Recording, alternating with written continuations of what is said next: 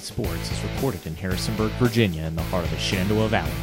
Starring Dave, Surprising little fun fact Ken Griffey Jr. was the first number one overall draft pick to go into the Hall of Fame. Chris, ALCS MVP for the Houston Astros, Gary Sanchez.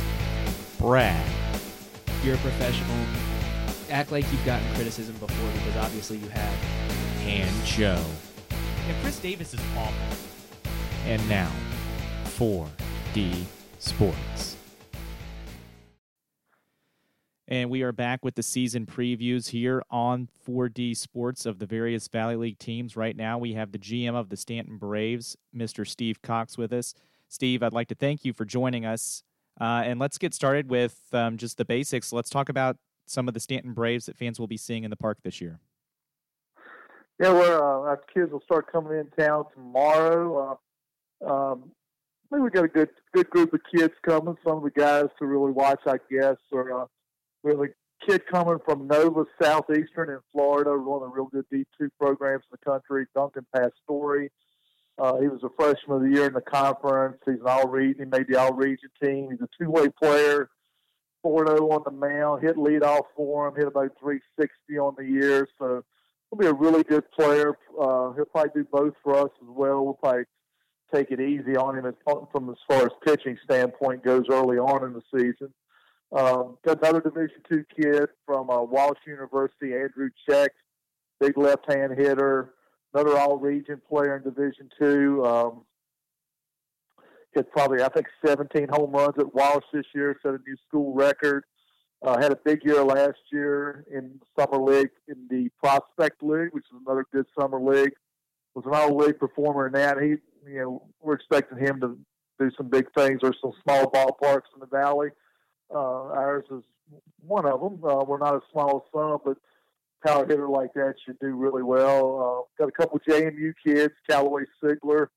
Um, was hurt early in the year for JMU, but as soon as he got cleared, uh, healthy, he was in the starting lineup every day. Struggled some, but he's a kid that missed all his high school senior year with an injury. Then he gets to JMU and gets injured again, and uh, he's got a lot of talent. I think once he gets to play every day and uh, just gets in the rhythm, he's got a chance to be a really good player. He's got some local ties. His grandfather lives in the in the area, in the Middlebrook area. His his mom is a Riverheads graduate. Uh, so he's got some local ties there. We've got a pitcher from JMU, Liam Grubbs. He's got some uh, probably 15 to 20 innings. Pitched really well when he got the opportunity as a freshman. So those are some guys that uh, you know I think will all have some pretty good years for us. Uh, we're still tweaking the, the roster as we speak because we had some guys defecting just in the last 24 hours, several in the last week. So uh, we're we're still putting it together, but we should be in pretty good shape by the time Friday gets here. All right, and you know, talking about it, it's been since 1999 since Staunton has won a Valley League title. I noticed you mentioned a lot of local flair and then some D2 guys as well. Uh, I know Charlottesville that that year they won their first. They used a lot of D3 talent, so obviously not uh, impossible to win with D2 and D3 talent um, on the roster. Is that kind of the approach that you guys are thinking about taking in terms of um, trying to switch it up a little bit?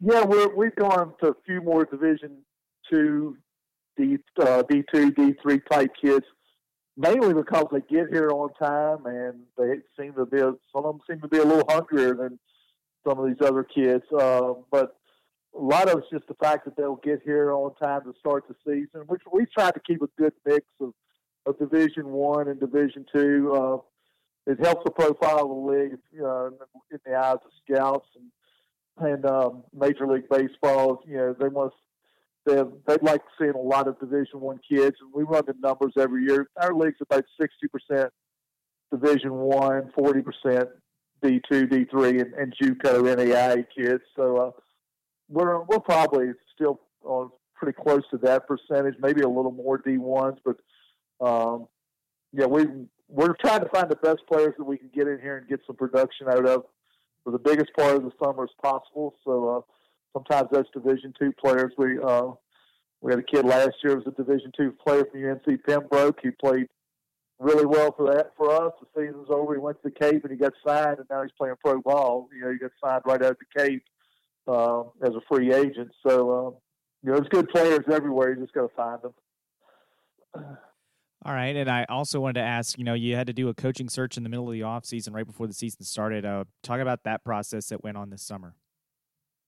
Yeah, it's, uh, it was a little unique. We, uh, uh, Coach Nyman, who coached with us last year, um, we kind of had a multi-year type deal set up with him. Uh, we were expecting him to come back, but he also owns a big hitting facility uh, down in Florida where he lives. He's got a wife and two kids. and That hitting facility's kind of blown up, doing really well. Uh, in fact, the summer league has moved into that area where his facility is. They're using his facility as a, you know, the official training facility for their league this summer. So it's just a situation from a business standpoint. He had to stay and take care of that. It didn't make much sense for him to leave. Uh, so when he decided he couldn't come back, we hired an assistant from last year, Lucas Ray, really good young coach. Um, did a really good job for us last summer. Um, and then just all of a sudden he decided he was getting out of bas- uh, out of baseball totally. Uh, just left his JUCO team in the middle of the year. Got a real job, I guess you could say. He's getting married. Uh, so I'm sure that was part of it. Uh, but just decided, I guess, like he maybe just I haven't talked to him. I'm assuming he probably felt like it was time to find a job that paid a little more money, maybe because when you're working you know, as, a, as an assistant at a JUCO or some of the smaller levels, you're not getting rich. That's for sure. A lot of those are just part-time positions where you're making maybe ten, twelve, fifteen thousand dollars. So, uh, um, and then Lucas uh, decided he was going to not come. Then uh, we'd already hired Tyree Blaylock to be our, one of the assistants for this summer, um, and it just made sense to just go ahead and promote him to the head job. He played coached in the Cape last year with Mike Roberts up in Cotuit. Uh, you know, Roberts is a well-respected coach from North Carolina, and and, and Tyree had good uh, good recommendations that we checked out. Plus, he knows the league. A couple years ago, he played for Charlottesville, uh, so uh, he knows how the league works. We thought that would be a big plus, and just another young coach who wants to, you know, get good summer on his resume, and I think he'll do a real good job for us as far as going forward. All right, and uh, you know, let's talk about some of the camps and Field of Dreams, community outreach stuff that the Staunton Braves are doing, and how folks in the Staunton area can get involved. Yeah, it's uh, you know, we try to do as much in the community as we can. We will have two weeks of camps, and um, don't know the dates off the top of my head, but all that information's on on our website, StauntonBravesBaseball com. Um, have two weeks of camps, ages six through twelve. They're always pretty well attended. Uh, they'll be conducted by our coaching staff, and the players will help with that. Um, we also have a Field of Dreams where you can come out and your team can run out on the field with the uh, with the Braves prior to the game and stand on the field for the national anthem. You just got to call ahead and, and book that. You if you want to book a party with that, there's options. You know, there's hot dog parties, pizza parties for the kids, and so it's pretty cool for them to run on the field with uh, with the players. You know, you get a t-ball team out there that's five or six years old. They they're thinking of running out with major league guys. They don't know the difference yet. It's a big deal to them. So uh, all those things are good. We'll we'll go to the library and uh, take part of their reading program again this summer for a day or two. We'll go out and read to the kids at the library. And, course, you know, after the games, our kids are always available to sign autographs, talk. You know, they'll take pictures with you. So yeah, we're uh, we like to be the guy. We have to be involved in the community. Let's put it that way. We don't want to. Be, uh, we don't like to be. We have to be because it takes a community effort as far as you selling sponsorships, advertising. Uh,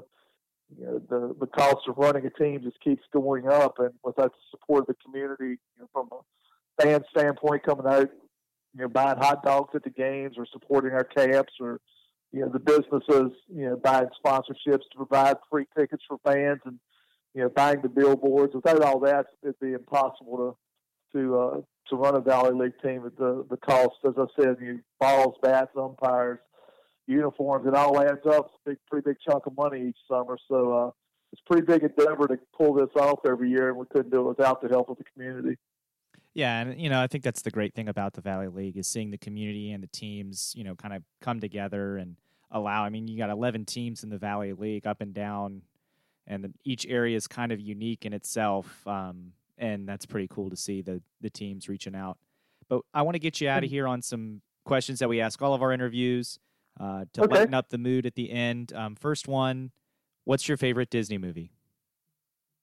My favorite Disney movie, probably, gosh, I haven't watched any in a while. Shrek, probably. I like the Shrek movies. All right, okay. And uh, what is a song that you like but you're afraid to admit to other people? I'm a big country music fan. I, I'm a Zac Brown fan. I like Chicken Fried. I, I can sing. That's one of the few songs I know the, all the words to just about. So I, I like listening to that and singing along with that song. All right. Well, thank you again, Mr. Cox. We appreciate it, and best of luck to the Staunton Braves. Appreciate the opportunity to talk with you. Thanks a lot. Thank you.